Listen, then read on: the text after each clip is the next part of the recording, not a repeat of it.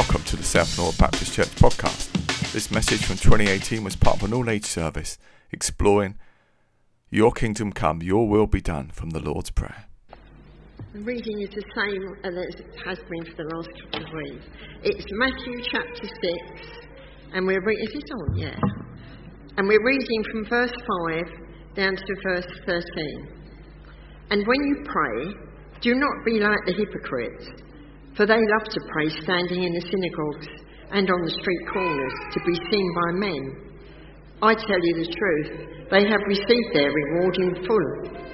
But when you pray, go into your room, close the door, and pray to your Father who is unseen. Then your Father who sees what is done in secret will reward you. And when you pray, do not keep on babbling like pagans, for they think they will be heard because of their many words. Do not be like them, for your Father knows what you need before you ask Him. This then is how you should pray Our Father in heaven, hallowed be your name. Your kingdom come, your will be done on earth as it is in heaven. Give us today our daily bread. Forgive us our debts as we also have forgiven our debtors. And lead us not into temptation, but deliver us from the evil one. Amen. So, with the adults who were in it, two weeks ago, Seidel led us in thinking about the first line of the prayer, Our Father in heaven. When we pray as Christians, we're not just praying to a vague God who's out there somewhere. We're praying to a God that we know. He is our Father. And yet He is in heaven. He is Almighty. Last week, Carol looked at the second line Hallowed be your name, that our desire is for God's glory and honour. And so today we're going to just briefly think about the third phrase of the third line Your kingdom come, your will be done on earth as it is in heaven. What did Jesus mean when he said to his disciples to pray that line? I don't know about you, but I know that many of us, when we come to pray, we begin to pray, the first thing we want to talk to God about is ourselves. We start with what we want, what we're worried about, what's on our mind. Now, it's good. God wants to hear all of those things.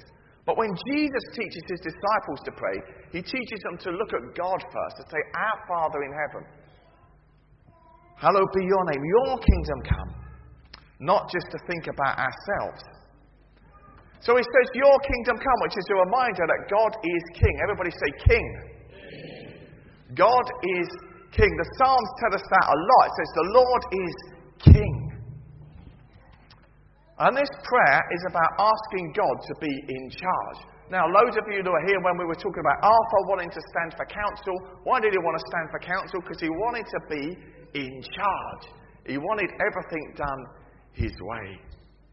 But Jesus teaches us to pray for God to be in charge so that earth is like heaven.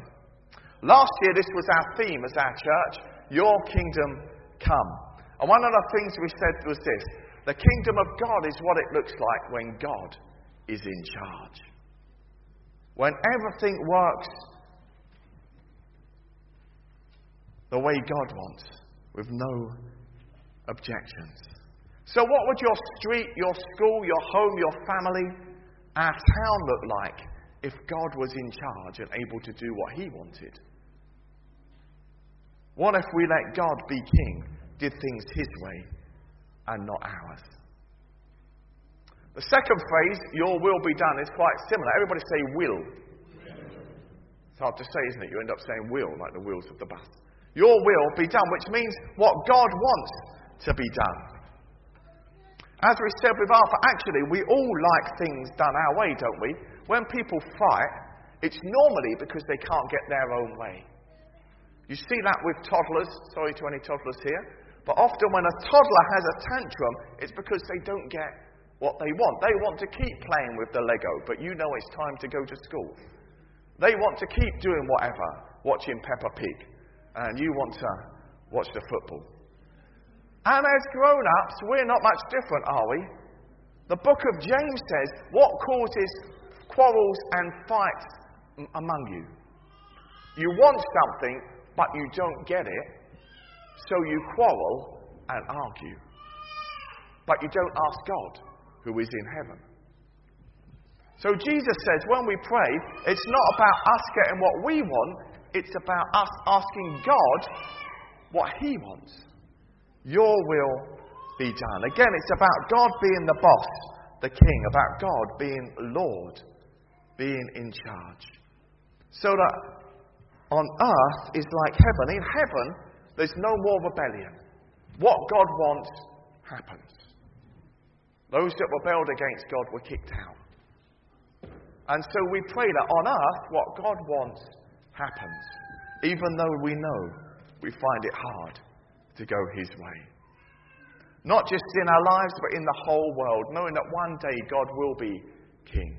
And so one writer puts it like this We're praying as Jesus was praying and acting for the redemption of the world, the radical defeat of evil, and for heaven and earth to be married at last, for God to be all in all. So, what I'd like you to do is to pray, to think about what would your family, your house, your town, your life be like if you really let God be in charge.